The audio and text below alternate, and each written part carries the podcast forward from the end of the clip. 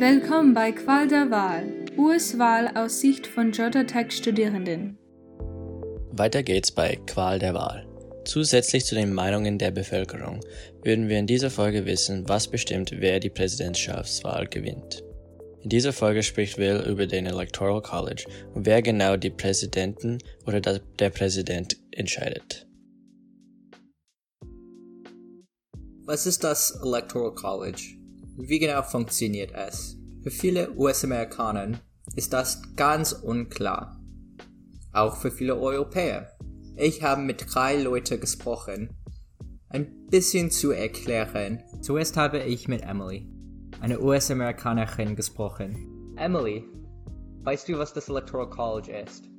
Ja. Weißt du, wie also, das Electoral College funktioniert? Also nicht wirklich. Äh, wir haben das wirklich nie gelernt. Also ja. Sowas ist nicht ungewöhnlich.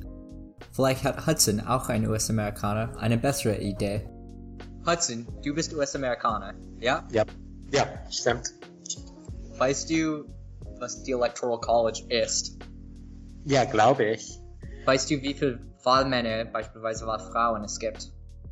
Ja, gibt es äh, 538. Und weißt du, wie wir zu dieser Zahl kommt? Ja, also ich weiß, dass man, also es ähm, die Zahl von Männern in der House of Representatives und ähm, der Senat und auch gibt es drei Menschen von Washington DC, aber ich weiß nicht, woher also die 435 Men Menschen in der House of Representatives, wo, woher das kommt.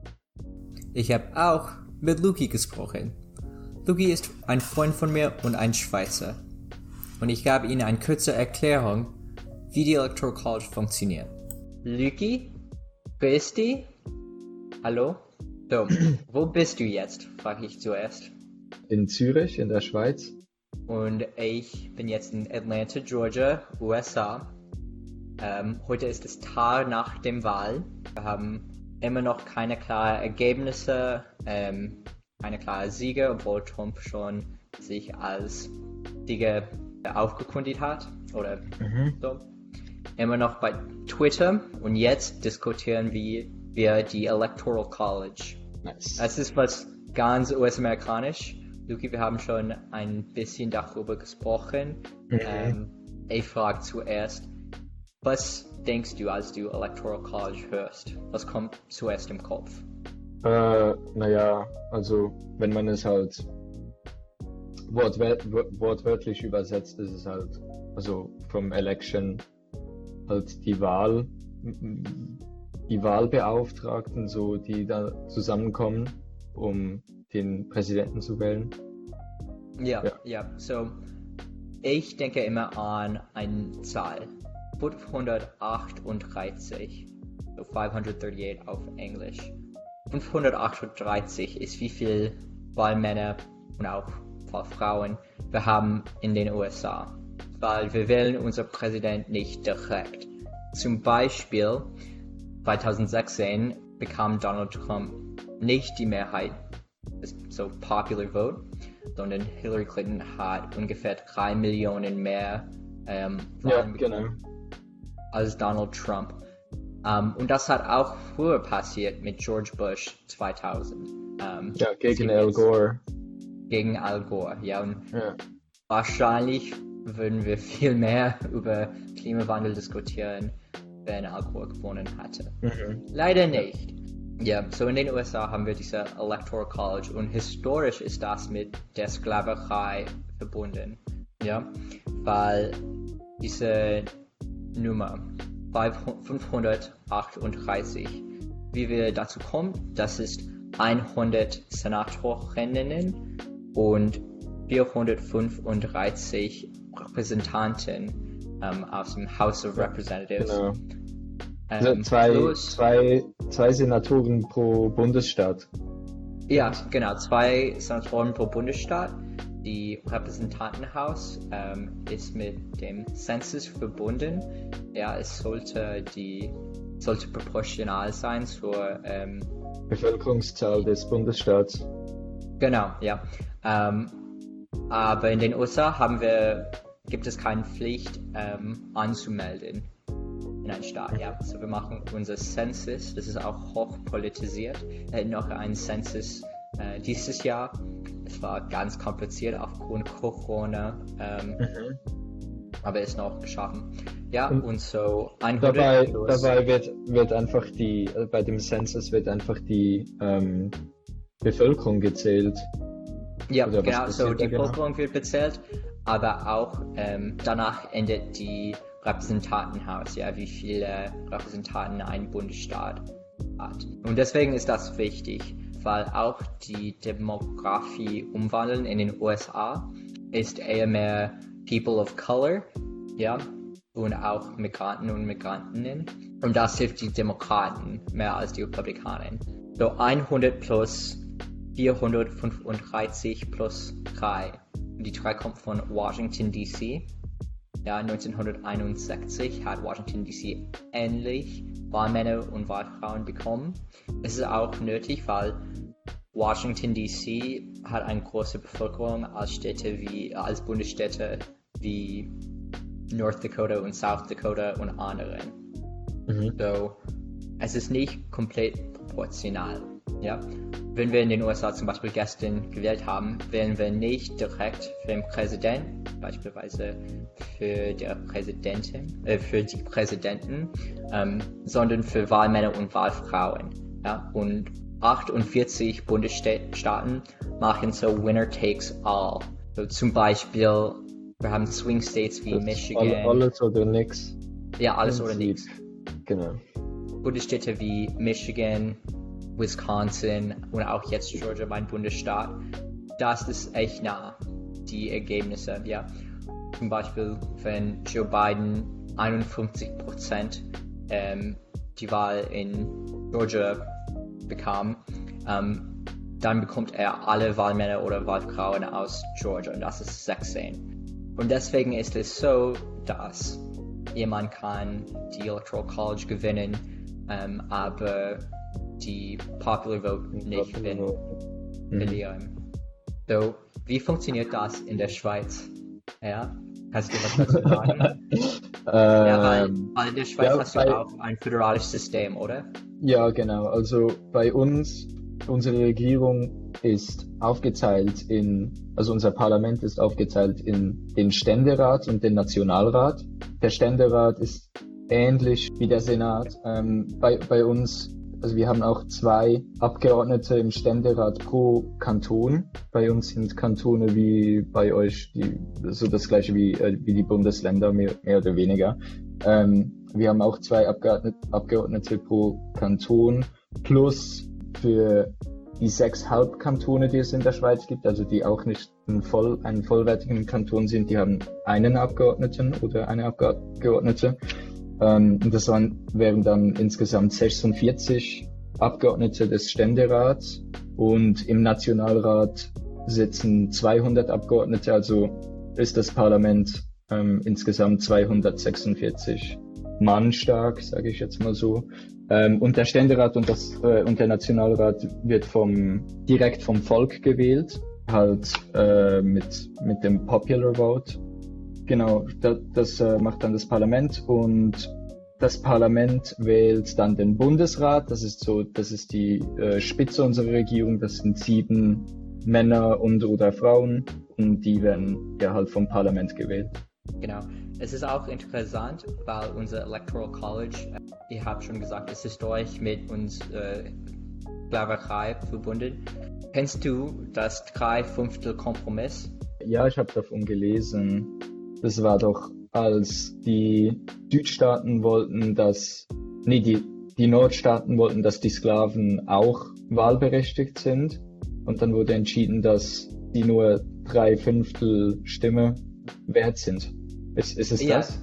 Okay. So, es ist nicht mit, es ist nicht mit Wahlrecht verbunden, es ist mit die Repräsentanthaus. Ah, ja. Repräsentanthaus verbunden, ja. Genau. So meinte ich. Kein Problem. ja, deswegen habe ich gefragt. Ja, es ist so, dass die nördlichen Bundesstaaten hätten eine ganz große Bevölkerung, ähm, besonders von nicht versklavten Menschen. ähm, um in südlichen Staaten gab es viel mehr, viel, ganz viel mehr versklavte Menschen als nicht versklavte Menschen. Und die haben argumentiert, dass die brauchten, dass Repräsentanten, und in dieser Zeit war es nur Repräsentanten, im Repräsentanthaus sollen auch die Zahl von versklavten Menschen repräsentieren. Die haben zu drei Fünftel Kompromiss ähm, gekommen, ja, so dass die versklavten Menschen zählen nur als drei Fünftel eine Person. Und auch Teil davon, da haben die ähm, für, das, für die Electoral College entschieden, dass die auch die Electoral College haben würden. Ja? So, wie so viele Sachen in den USA kommt es ursprünglich zu der Sklaverei, leider. Okay. Ja. Jetzt argumentieren viele Leute, dass wir sollen die Electoral College abschaffen ähm, und so mehr Direktdemokratie haben. Was denkst du dazu?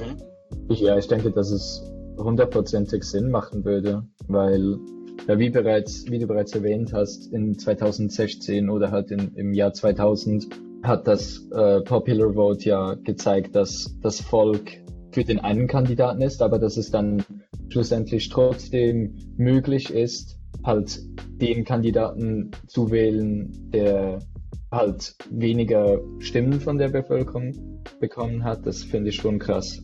Also, ja, kann ich mir so nicht vorstellen in Europa oder, oder halt in der Schweiz. Ich habe gelesen, dass, dass über den Verlauf der Zeit, äh, der Zeit ähm, Demokraten sowie Republicans das Electoral College abschaffen, abschaffen wollten. Dass es, dass es immer wieder so Situationen gab, ähm, in denen man darüber gesprochen hat. Ja, was, was denken die, die Schweizer und die Europäer dazu, zum Thema US-Wahl? Ja, wie, wie sieht das aus? da? Ja, also ich denke, du kannst dir vielleicht ein bisschen vorstellen, wie es für uns halt aussieht oder was wir, was ein großer Teil, sage ich jetzt mal, kann ich natürlich nicht verallgemeinern, aber denke ich jetzt mal großer Teil von Europa darüber denkt, weil ähm, von hier aus wirkt es halt einfach so, wie wenn halt die USA am Brennen sind und ja, wir schauen zu und warten geduldig halt, wie das Outcome ist. Ja, ich denke halt, dass nicht viele Trump-Sympathisanten, jetzt zum Beispiel in der Schweiz, dass es nicht viele äh, Trump-Sympathisanten gibt, weil ja halt seine, seine Policies und sein Wahlversprechen in keinster Weise, sag jetzt mal, mit modernen Standards zu vereinbaren sind. So zum Beispiel, dass er aus dem Pariser Klimaabkommen ausgetreten ist, etc. etc. Das ist, denke nicht vereinbar, äh, vereinbarlich mit unseren politischen Vorstellungen. Aber so all in all denke ich, dass, dass es für viele Leute auch einen großen halt Unterhaltungswert hat, so da das Ganze mitzuverfolgen. Und es hat mich definitiv auch dazu angeregt, halt ein bisschen mehr über das politische System in den USA halt zu lernen oder mich zu informieren, weil es halt doch maßgebliche Unterschiede gibt zu unserem. Ja, ich hoffe, das kommt gut bei euch. ich auch. Hast du noch Fragen für mich? Irgendwas? Was denkst du, wird passieren, wenn, also jetzt in Bezug auf die, auf die Wahlen, die jetzt laufen, nicht in Bezug auf das Electoral College im Allgemeinen, aber was denkst du, wird passieren, wenn Trump vor das Supreme Court geht, ähm, mit seiner Ankündigung, dass er das äh, Voting, also die, die Zählung der Brief, ähm, der Ballots stoppen will. Was denkst du, wird, wird da entschieden werden? Mein ja, ich prognose, dass Supreme Court ihr Trump unterstützen wird, weil die Republikaner haben so, wir sprechen von Court Packing. Ja, die haben das Court Packing sehr erfolgreich gemacht, weil die hm. es gibt mit Republikanern und Konservativen. Mit, mit konservativen Richtern und Richterinnen. Ja. ja, zum Beispiel Amy Cohen Barrett, Amy Barrett Cohen. Coney, Coney Barrett, I think. du weißt besser als ich. Amy Cohen Barrett. ja, genau. Wer weiß. Denkst du nicht halt, ich meine, das ist ja recht, es ist ja rechtswidrig, was Trump angekündigt hat, der kann ja nicht ähm, die Legitimierung einer, einer normalen Wahl anfechten. Das geht, also ich meine, das geht rechtlich gesehen ja gar nicht. Und der Job des Supreme Courts ist ja nicht anhand von politischen Ideologien zu entscheiden, sondern an, anhand von der äh, Gesetzeslage. Also, ja, so in den, ja. in den USA, ähm, ich habe schon ein bisschen mit dir darüber gesprochen, haben wir so Common Law wie in England. Ähm, und unsere Gesetze ganz, ganz viel flexibler sind als zum Beispiel in der Schweiz oder in Deutschland. Okay, also denkst du, es ist möglich, dass da halt irgendwie so ein Schlupfloch gefunden wird? Ja, ist immer noch. Okay. Oder vielleicht, vielleicht könnten die ihr eigenes Schlupfloch bauen. Ja, das ist auch möglich, dass die einfach die Gesetze verändern. Ja. Oh no. Ja. Das ist krass. Das ist super. Ist möglich. Okay. Ja. So läuft Alright. in den USA. Thanks for explaining. Ja, ich danke dir. Und jetzt verstehen wir, wie die Electoral College funktioniert. Hoffentlich werden auch viel mehr US-Amerikaner das auch lernen. In dieser Folge haben wir mehr darüber gelernt, wie die Präsidentswahlschaft durchgeführt wird. Das Wahlsystem in der USA ist auf Kompromisse basiert. Aber was passiert, wenn es keine Kompromisse gibt? In den nächsten Folgen diskutiert Hudson zwei Meinungen: Bernie for Bust und Settle for Biden. Wir haben so vieles geschafft, wir schaffen das.